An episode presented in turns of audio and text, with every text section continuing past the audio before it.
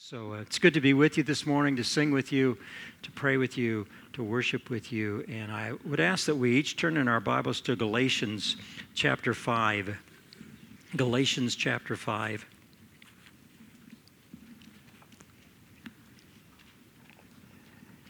And um, let me say this as we begin. If, if you're a Christian, but you don't know how to walk as the Christian you are, the next three messages, including today, are for you. And I really pray that this rings home to us that if you're a Christian, if you come to know Jesus as Lord of your life, but you don't know how to walk as the Christian you are, these next three messages are for you. Look at Galatians chapter 5, and we're going to read verses 1 through 15, and then I'll add three verses to it, as you'll see. But, but Galatians chapter 5, verse 1 It was for freedom that Christ set us free.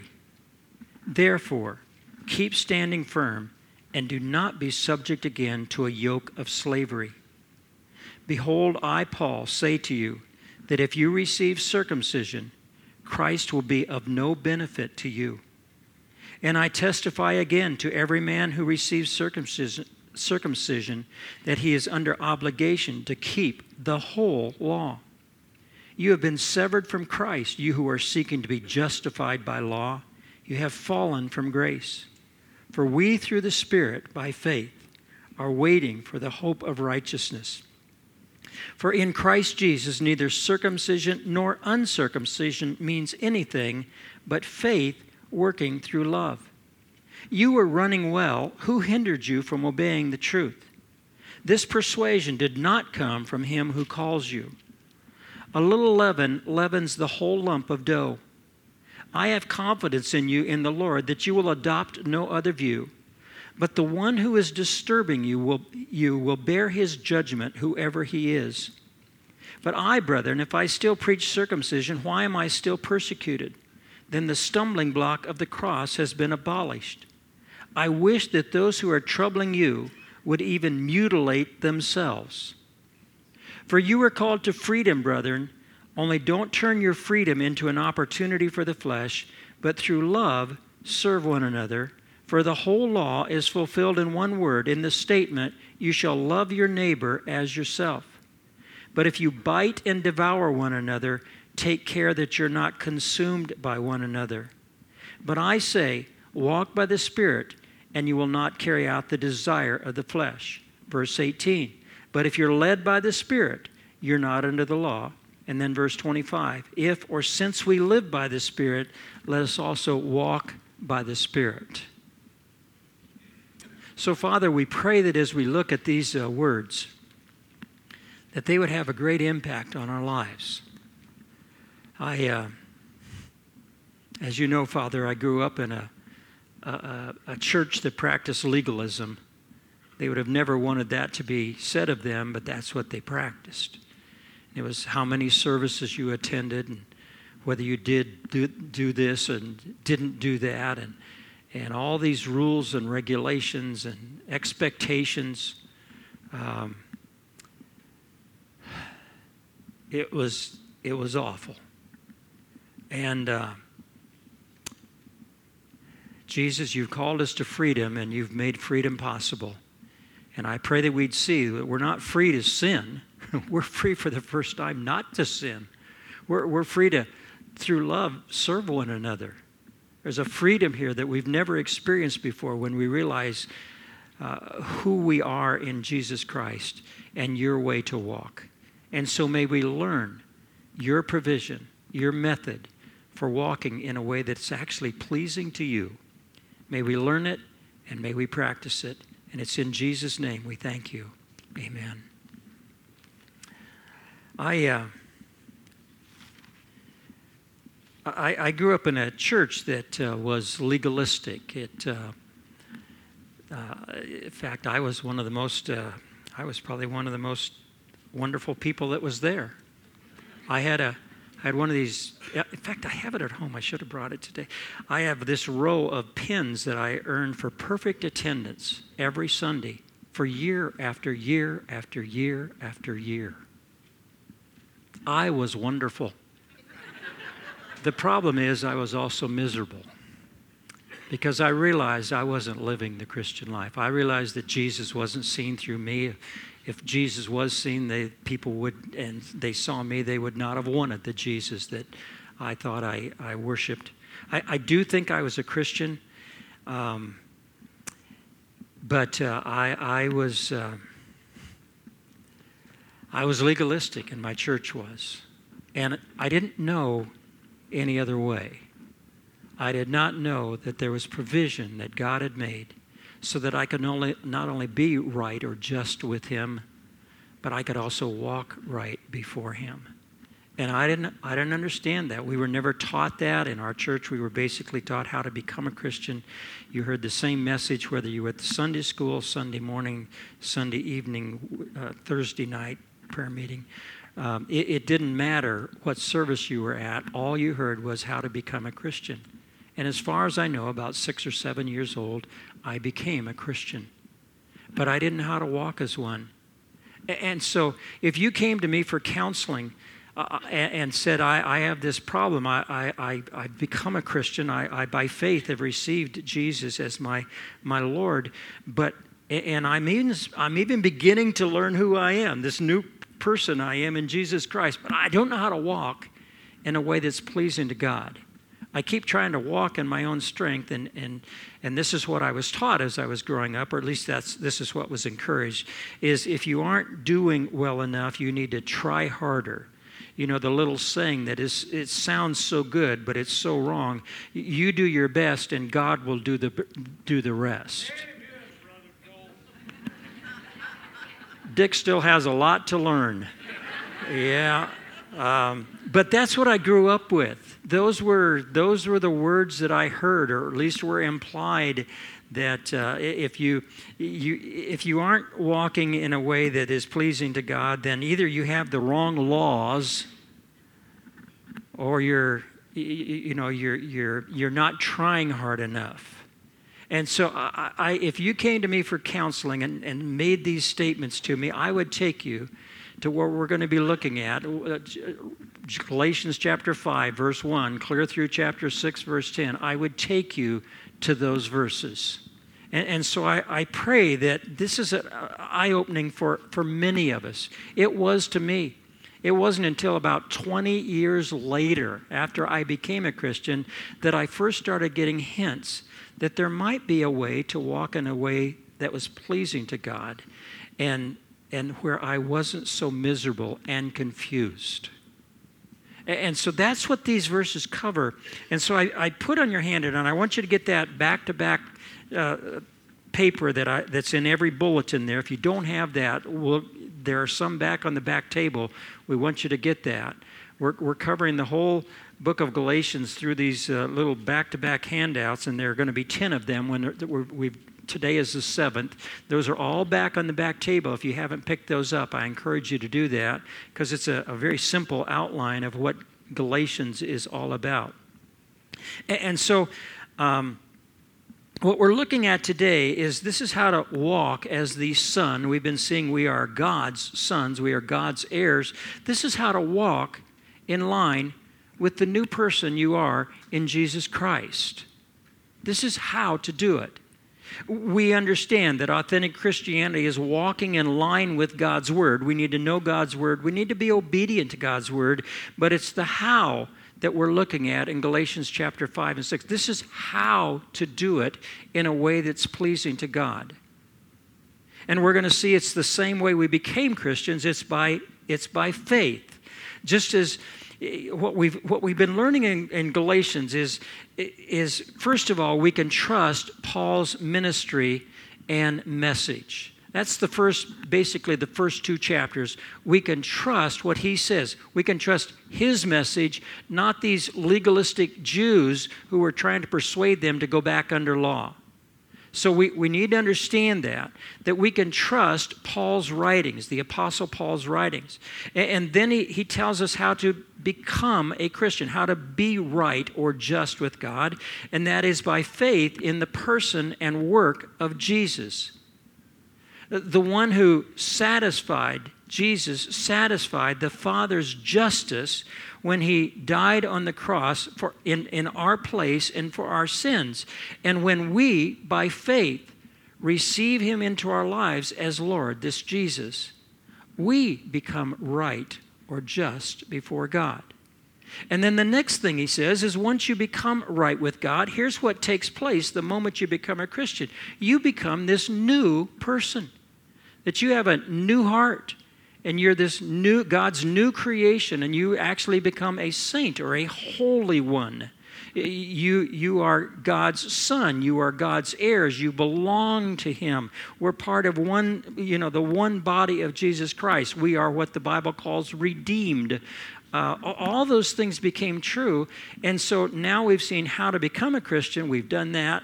Now we've seen who we are as a Christian, and hopefully we're accepting that and starting to think that way. And now, how do I walk in line with the new person I am in Christ? And so we are looking at the method, which is the Holy Spirit. And we need to, the reason from this passage, we need to know God's message and God's method really well is because, first of all, you will recognize the false when you see it or hear it. You will. Second, so that you will you'll be careful who you choose to follow. I heard a statistic many years ago that said 85 to 90 percent of people are followers which means only 10 to 15% of people are leaders. So if you're in the majority, then you're a, a follower. And you need to be careful to choose who you, who you, you to choose somebody that is, that is giving God's truth that, that is laying out God's truth when you talk with them. They are living out God's truth. You need to be careful who you choose to follow. These Galatian Christians were choosing to follow these legalists and they were being deceived and misled. And so we, so we need to recognize, you know, know God's message and, and method well so that we uh, uh, recognize what we're free to do. We're free now. Yes, we're free, but we're not free to sin. We don't, in fact, we're free not to sin. In fact, we are free to lovingly serve others, those God brings into our lives. And so, uh, if you look at the handout there, and just follow along with me there for a little bit, about the fifth or sixth line down, where it says, Christ has set us free to lovingly serve others by the power of the indwelling Holy Spirit. It is so important to grasp this is God's method. Just, was, just as Jesus was God's way for us to get right with God the Father, the Holy Spirit is the one who enables to, us to walk right before God the Father. And so Christ has set us free, all right, to lovingly serve others by the power of the Holy Spirit. Now, now look on the handout with me there, and we're just going to cover some of this more rapidly. Um, the, the legalists were trying by their own efforts, what's called the flesh in the Bible, to obey the law and they were demanding that others do the same. You know, faith in Jesus is fine, but if you're a, if you're a male, you must be circumcised to truly be right with God and or to walk right with God. If you're a if if you're any person, if you've started out with faith in Jesus, that's okay. But you must also obey these laws. You've got to be in the church every time the doors are open. You've got to eat certain kinds of foods. You can't eat other kinds of food. You've got to observe some days more as more important than others. And they, they were putting them back under Jewish law, and there were hundreds of them, perhaps thousands of these laws. And they were putting them back under that. And so these legalists were trying by their own efforts to obey the law and get others to do the same. But Paul says that's not freedom, that's bondage, that's slavery. Why would you do that? We've been set free by Jesus, therefore, keep standing firm in your freedom. And this is a reality for us and a walk achieved by faith in Jesus and the Holy Spirit. And look at verse 2 there on your handout. If you're seeking to be justified, and that means to be made right or just with God, if you're seeking to be justified or to walk by law, look at the results. If you receive circumcision, Christ and his work will be of no benefit to you. None. In circumcision, the father would cut away the loose skin surrounding the head of his son's sexual organ. That's done today, usually by a doctor early on. But it, it, for the Jewish people, the father would cut away the loose skin surrounding the head of his son's sexual organ. And, and what God had done back in Genesis chapters 15, 16, and 17 is he had given circumcision as a symbol it's a beautiful symbol of that, that God established a covenant, he made a promise, a vow to Abraham that God would fulfill. And the, the circumcision was he was, you know, you were to be cut off from anything else. Your devotion was totally to God. It's a beautiful symbol. But what the legalists were doing is they were making that a necessity. You have to be circumcised to be right with God or to walk right before God. Plus, in verses 3 and 4, if you receive circumcision, you are under obligation to keep the whole law.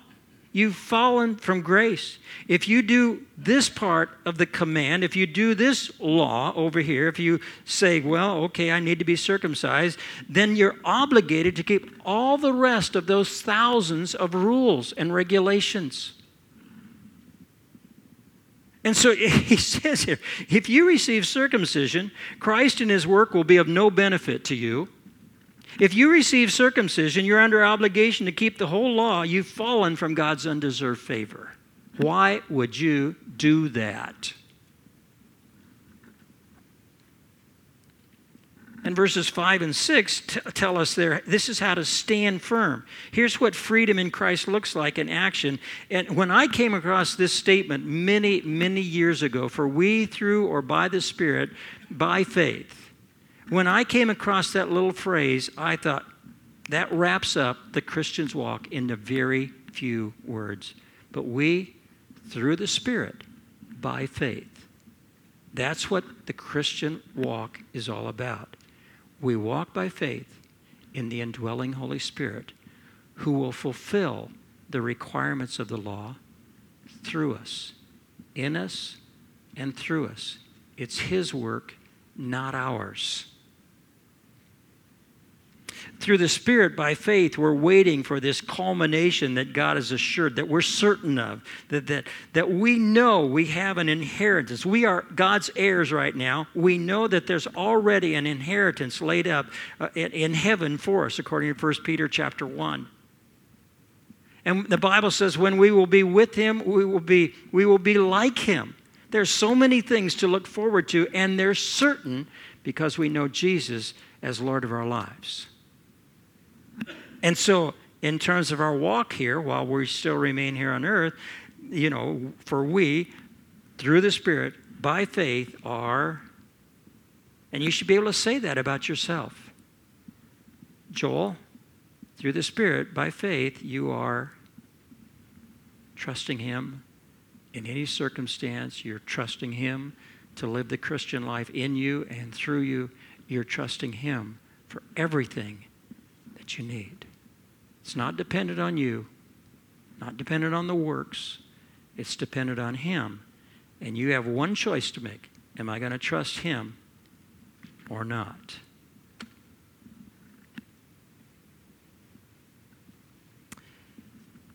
What, what spiritual value had circumcision according to verse 6 there?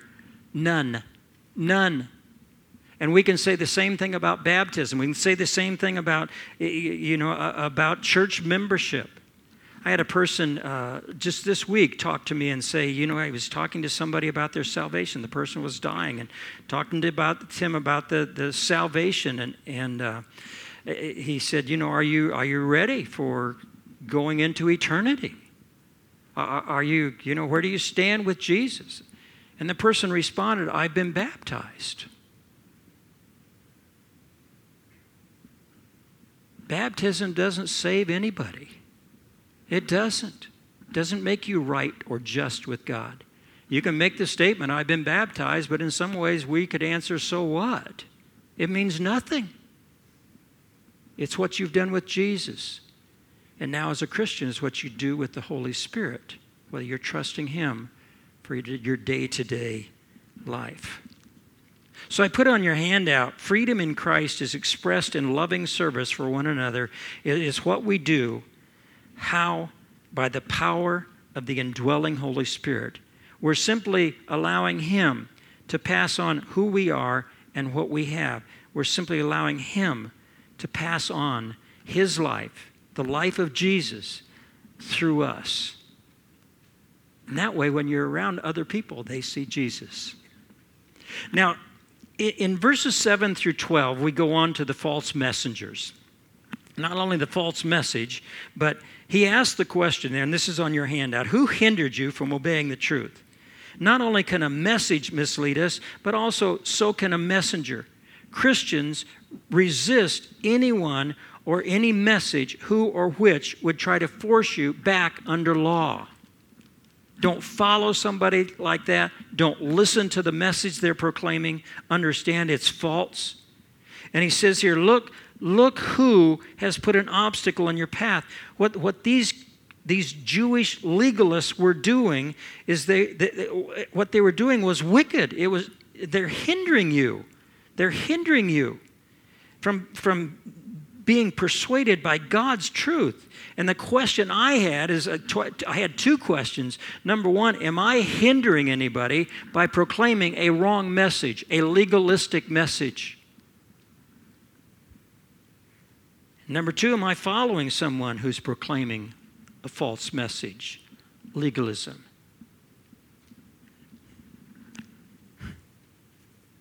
God graciously called you, so trying to walk right with Him by works or law doesn't line up with His message. In other words, He's saying, as I wrote down there, whatever voice you've been listening to is not the voice of God.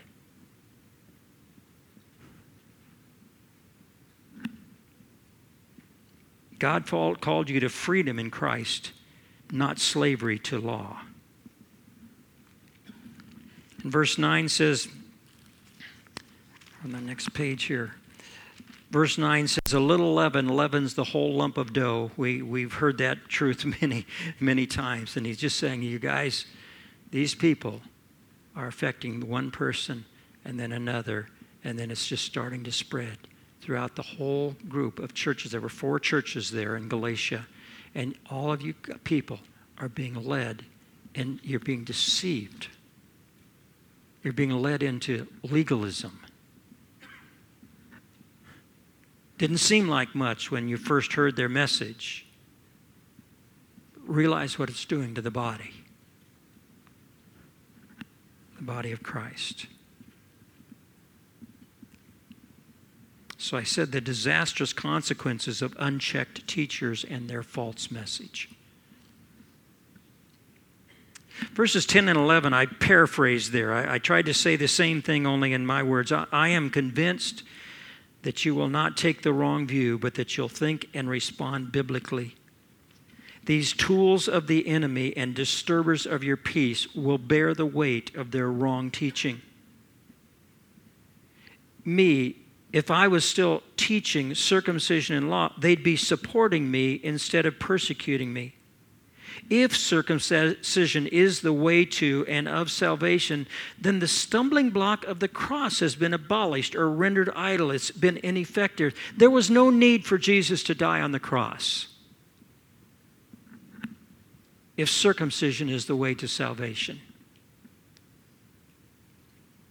And I wrote down there the cross is a stumbling block to legalists because Christ has done it all for everyone. And what that was doing for, for, for the, these Jewish legalists, Jesus and the cross robbed those Jews of their most distinctive signs. They didn't ask if you're right with God or just with God. They, they didn't ask if you have been saved. They said, Have you been circumcised? Are you keeping the law? Those were their questions. And neither one of those things gets you right with God or enables you to walk right with God.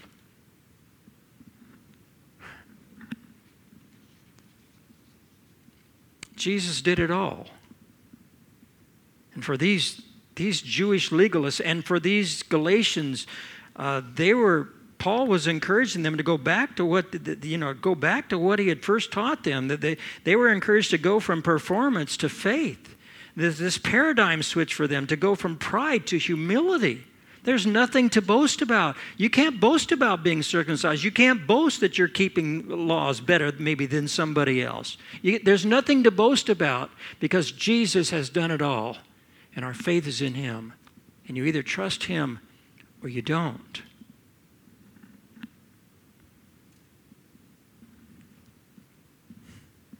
In verse 12, when he says those words, I wish that those who are troubling you would even you know, the, the cutting of the circumcision. I, I, I wish that those who were troubling you would even cut themselves. You, you can just feel the passion that Paul has for these young Christians who are who have become truly become Christians, they're realizing who they are, although they seem to have forgotten it as they're practicing this law. They have forgotten it or they're ignoring it. That they're learning who they are and they're learning how to walk. And, and this passion of this shepherd, of this pastor, of this person who's, who would consider himself a father, he considers them his dear children. The passion that he has that they not go astray and be led astray by these, these Jewish legalists.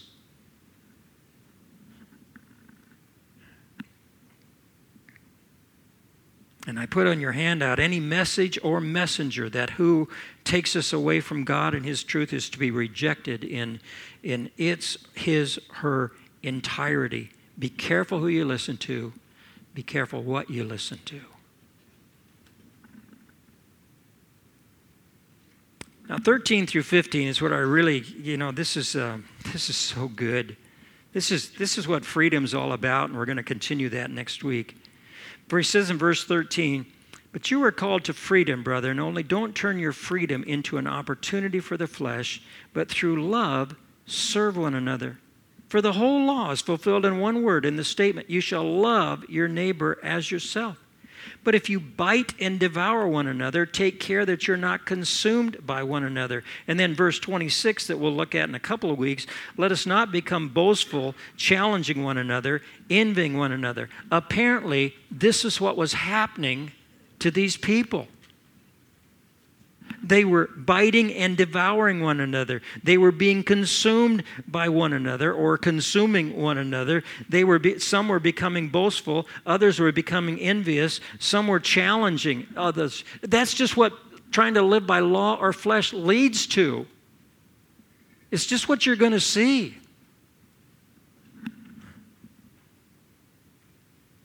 And that's what was happening in the Galatian church.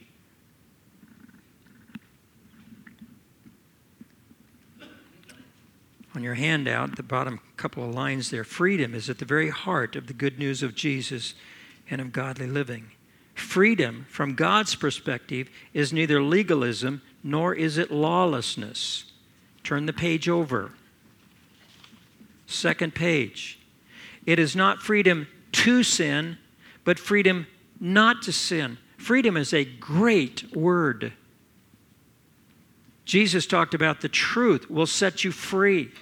It's not the truth that you get from a college or somebody else. It's truth from Jesus. If you, you know, if you, uh, if you stay in my word, if you abide in my word, uh, then you're truly disciples of mine, and you shall know the truth. If you stay in his word, then you shall know the truth, Jesus' truth, the word of God, and the truth will make you free. Freedom radically changes our motives from instead of being I have to give into this, that's the law, instead I want to because of my relationship, my trust that I have in my Lord.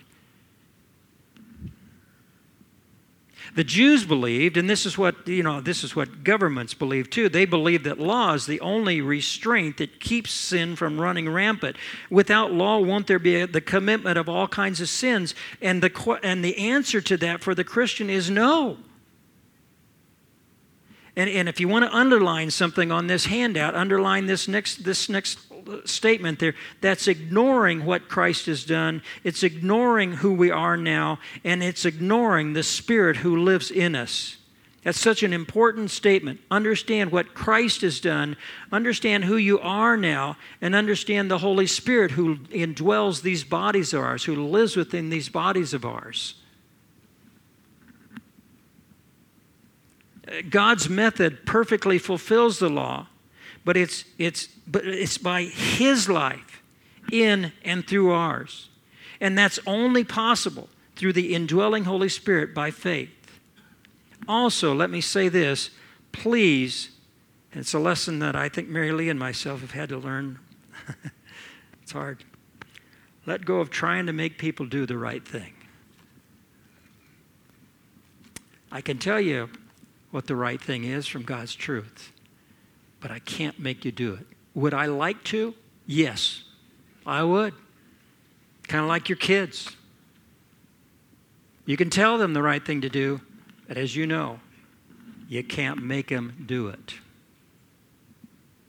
I understand if you're bigger than they are, you can force them to do it. They probably do it on the outside, but they're not doing it on the inside.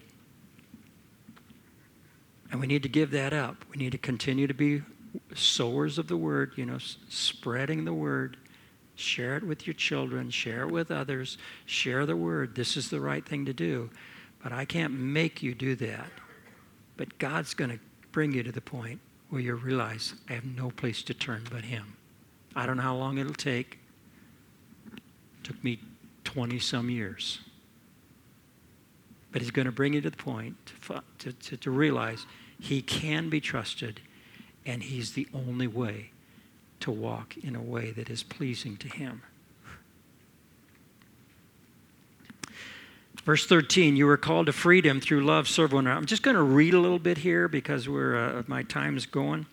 Uh, as justified ones, as people who are just or right with God by our faith in Jesus Christ and His work. As justified ones, we have both the desire, I, I want to please God, but we also have God's necessary power to keep and do His will. There's a freedom there to love and serve Him and there's also a freedom, an absolute freedom, because He's meeting all of our needs. There's a freedom to love and serve others with no conditions.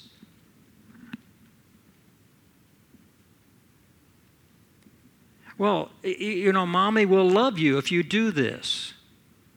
That's an awful statement to make a child. The child should be secure in your love regardless of whether they obey or don't.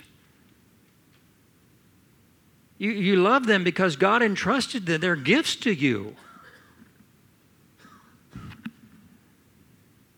And you're free with no conditions. You know, sometimes marriage, I say, well, what's your definition of marriage? Well, you do, I'll give my 50% if, if they'll give theirs. That's an awful definition of, of marriage. M- marriage means you're giving yourself totally to another person with no conditions. The first statement I make in a marriage ceremony is God has brought the two of you to the place in your life where you're willing to give yourself to the other person for the rest of your life. It's not, well, if I get tired of my mate, then I'll get rid of them and find another one.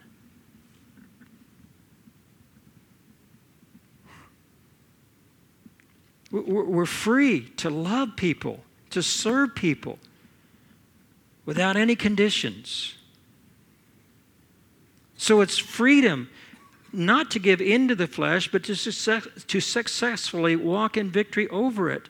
And the word opportunity, there's a great word. It's a word that's used over in Romans chapter 7.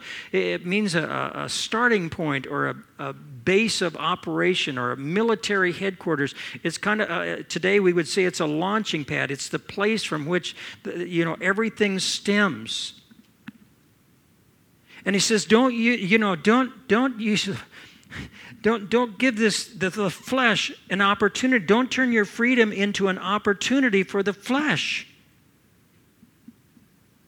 Your freedom should not be a, a, starting point or a base of, you know, a, base of authority for you in terms of for the, for the flesh. The flesh is the flesh is simply you trying to do maybe even good things, but it's trying to, you trying to do that in your own strength. It's like it's, it's ignoring that God lives in you and, that God will be his strength through you, it's simply ignoring that fact and trying to handle things, even right things, in your own strength. That's the flesh. The non Christian, all they can do is walk by the flesh. That's just all they can do because they don't have the indwelling Holy Spirit in their bodies. They don't have Jesus living in their spirits. But the flesh can also be practiced by the, by the Christian. We can try and do things in our own strength, even right, even God's things.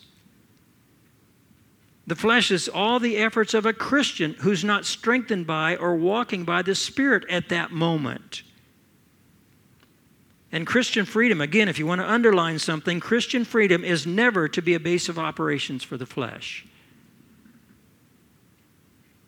Instead, it's to be a base of operations. This freedom is to lovingly serve others. And it looks like laying down your life for someone else. So I put on your handout, and I want you to look at that really carefully. What does freedom look like in action? It's a, a man or a woman who loves regardless, who serves whomever under all kinds of conditions, who recognizes who his or her God is, what God's character is like, who he or she is in Christ and in the Spirit, and by faith willingly loves and serves out of that understanding. And I want to I want to choose to address uh, one group of people who are here this morning. That's husbands. It's interesting that when you read in, in Ephesians chapter 5 that there are roles that we are to play um, we have, God has given us a role to carry out within a marriage relationship, and a, a wife is to be this supportive companion.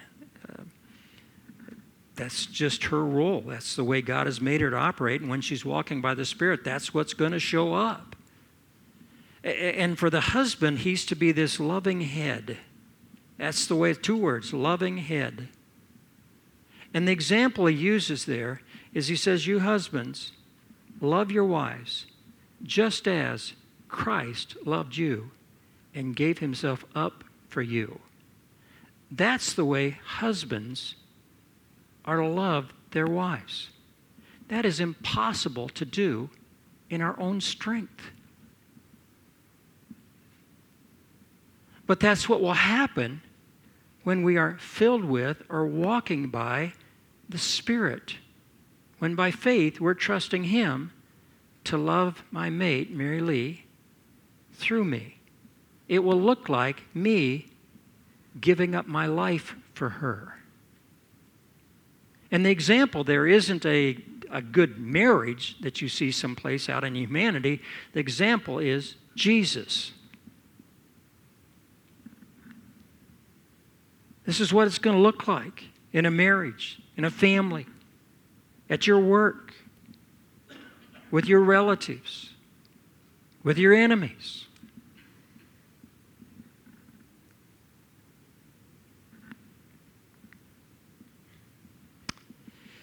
Verse 14, Paul is quoting Leviticus 19:18. I'm just going to keep going right on. I'm going to plow through this as much as I can. So just look at the handout with me. Why through love serve one another? Because love fulfills all of God's law. You want to see the Ten Commandments fulfilled? Then by the Spirit through faith, love and serve God and people. It has to be His work, His love, His empowering, because only He is capable of His kind of loving service. God's kind of love is far more effective at controlling sin in ourselves and relationships than all the laws given at Mount Sinai or all the laws that the United States has. And then you get to verse 15, and I put there, you know, it talks about biting and devouring one another. That describes conduct more fitting to untamed beasts than to brothers and sisters in Christ. Trying to operate by law or flesh results in feelings of envy or superiority. It results like a pack of mad dogs going for each other's throats when you try to do what God wants you to do, the what is walk in line with His Word. When you try and do that in your own strength, it's going to end up in us biting and devouring one another. It's going to end up in envy and challenging and superiority. That's what it's going to end up. It's guaranteed. And so we need to be really careful that we use God's method. We can either love through the Spirit by faith or be consuming or consumed. So the final lines on that page life in the Spirit is free from legalism and license. Freedom not to indulge the flesh, but to let the Spirit within us control it. Freedom not to disregard the law, but to fulfill it by the Spirit. Freedom uh, here to, uh, you know, not to exploit our neighbor, but to lovingly serve him or her. As we begin to experience sonship with the Father, we sense freedom in our relationships. We pass on what's been given to us as sons the Father's love, acceptance, forgiveness. All of this is done by the Spirit through faith. What freedom that is! Christ has set us free. May we enjoy it thoroughly. And we can proclaim the message that sets people free. What does your life as an individual and our life as a church reflect? Freedom or slavery? Check the method you are using for walking in line with the Word of God because the method is by faith through the Spirit. We, and you fill in the blank. Father, thank you for our time in your Word. It is so good.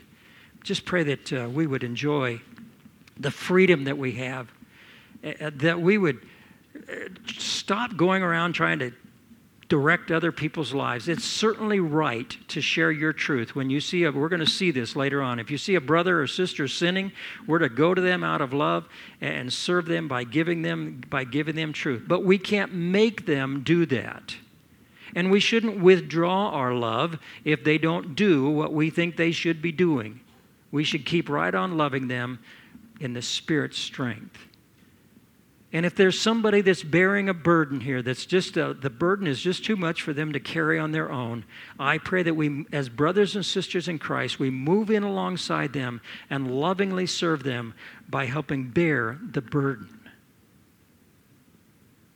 That's what it's going to look like when we're operating in your strength instead of our own. So thank you for giving us these real tangible results that we're going to see when we're walking in the Spirit's strength instead of our own. Thank you for your wonderful provision for our salvation, our, getting right with you. It was Jesus. For us walking right before you, it's your Holy Spirit. Thank you, Godhead, Father, Son, Holy Spirit. Thank you for being everything that we need. May we, may we take full advantage of all the, all the resources, your life in ours and through ours. And we pray these things in Jesus' name. Amen.